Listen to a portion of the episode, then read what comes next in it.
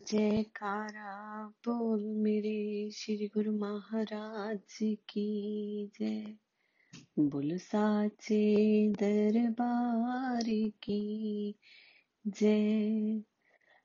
पलटू सतगुरु शब्द का तनिक न करे विचार।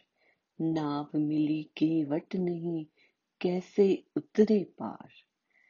संत पलटूदास जी फरमाते हैं कि जिस प्रकार यदि नाव हो, परंतु उसको चलाने वाला केवट ना हो तो यात्री पार नहीं जा सकते। उसी प्रकार मनुष्य रूपी नाव जीव को मिल गई है, लेकिन जीव सतगुरु के वचनों की पालना नहीं करता। ऐसी अवस्था में जीव भव सागर से पार नहीं उतर सकता। हम अपने मन में कई तरह के विचार कर लेते हैं कि क्या गुरु महाराज जी हमें सच में सुन रहे हैं? हम अपने ही मन के भावों में बह जाते हैं। कभी कभी हम अपने ही मन में कई तरह के संशय उठा लेते हैं, लेकिन समय समय पर हमें हमारे सतगुरु दाता दयाल जी उन संशयों से बाहर निकालते हैं। उनकी लीलाओं को देखो तो मन गदगद हो जाता है। खुशी में झूम उठता है कि वाकई हमारे श्री गुरु महाराज जी इतने नज़दीक होकर हमारी हर बात को सुनते हैं, हर बात को समझाते हैं, हर रास्ते को दिखाते हैं कि कहाँ अपना कदम रखना है।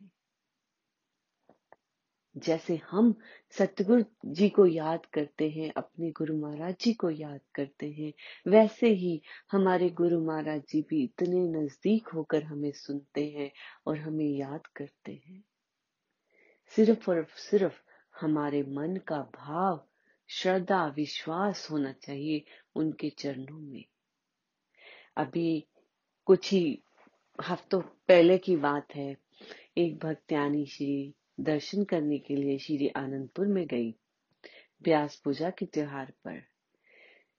तो वो दर्शन हॉल में बैठी, श्री कुमार जी को याद कर रही है।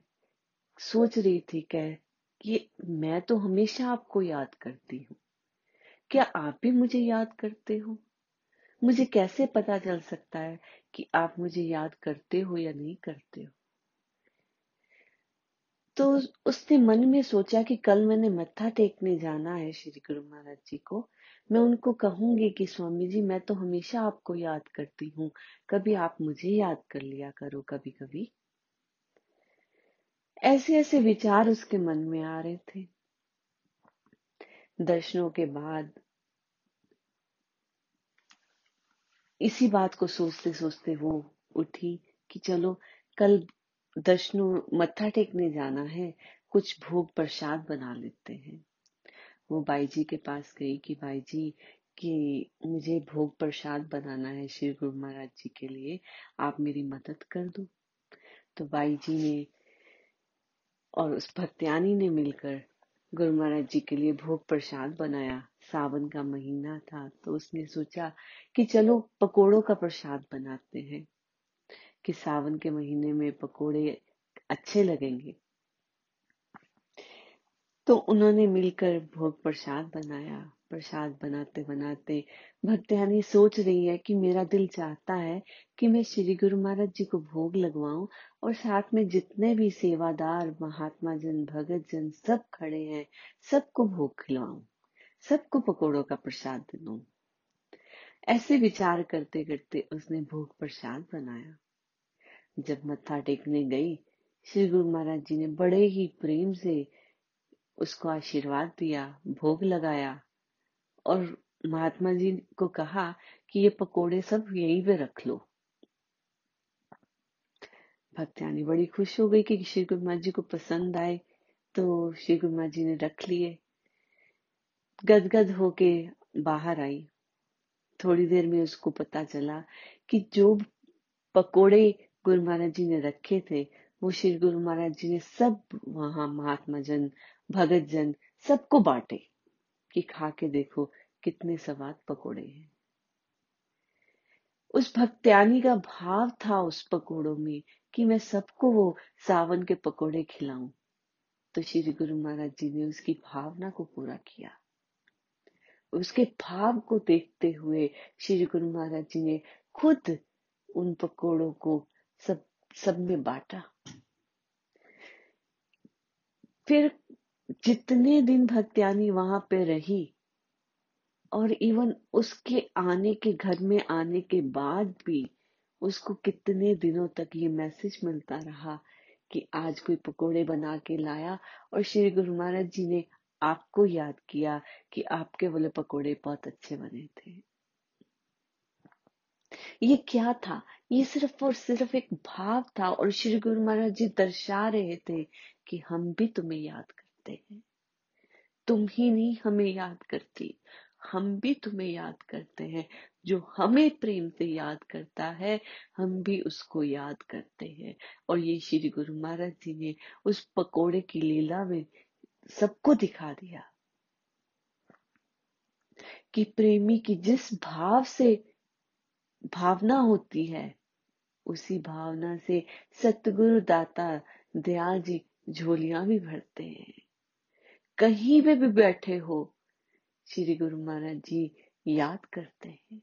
जो हमारी एनर्जी है, वो श्री गुरु महाराज जी तक पहुँचती है और जो श्री गुरु महाराज जी का आशीर्वाद है, वो हम तक पहुँचता है। क्योंकि वो तो घट घट वासी है। लेकिन हम अपने मन के भावों में बह जाते हैं और इस चीज़ को भूल जाते हैं कि हमारे श्री गुरु महाराज जी हमें सुन रहे हैं, हम याद कर रहे हैं कि अगर हम याद करते हैं तो वो भी करते हैं। वो जग के पालनहार हैं और उन्होंने उस भक्त्यानी को दर्शा दिया, दिखा दिया कि तूने मन में भाव उठाया कि स्वामी जी मुझे भी याद कर लिया करो कभी। स्वामी जी एक एक जन को फ़ोन करके नहीं कह सकते कि मैं तुम्हें याद कर रहा हूँ, पर जिसकी भावना जैसी वैसो फल पाए। उस भक्त्यानी की भावना को देखते हुए श्री गुरु महाराज जी ने पकोड़ों का बहाना बना के उस भक्त्यानी को कितने ही दिन याद करते रहे। तो हमें अपने मन में सिर्फ़ और सिर्फ़ सतगुरु की याद बसानी है।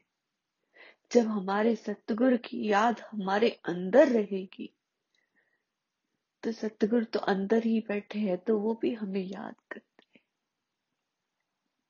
वो भी उसी भाव से याद करते हैं जिस भाव से हम याद करते हैं। तो गुरुमुखो इसीलिए तो संत कहते हैं ना, प्रेमी के मैं कर बिको, ये मेरा असूल। तीन लोग तू प्याज में दे ना सकू मूल। कि जो सतगुरु को प्रेम करता है, निष्काम भाव से प्रेम करता है, सतगुरु भी उसकी प्रेम की डोर में बंध जाते हैं। उसकी प्रेम की डोर में बंधे रहते हैं। कहते हैं ना भजन में, जदों बुलाइए जिथे बुलाइए, तेनू आना पैना। तेरे भक्ता ने तेरे बिन नहीं रहना। तेन जदों बुलाइए जिथे बुलाइए, तेनू आना पैना। और श्री गुरु महाराज जी हर कदम पे दर्शाते हैं, दिखाते हैं, सिर्फ़ और सिर्फ़ हमें अपने मन को शांत करके, अपने मन के विचारों को शांत करके अपने अंदर झांकने की ज़रूरत है। जब हम अपने अंदर झाँक के देखेंगे तो हमें वो रोशनी दिखेगी जो सतगुरु दाता दयाल जी की है। और वो रोशनी सतगुरु जी का आशीर्वाद ही है। और वो आशीर्वाद हमें हर मार्ग पे, हर रास्ते पे आगे लेके जाएगा। इसीलिए गुरुमुखो, हमें अपने मन के भावों को सिर्फ़ और सिर्फ़ सतगुरु की याद में रखना है। जब भी याद उनको करेंगे तो वो भी करेंगे। जैसे भजन आता ना, एक याद तुम्हारी याद रहे और दिल में किसी की ना याद एक याद तुम्हारी याद रहे और दिल में किसी की याद ना हो।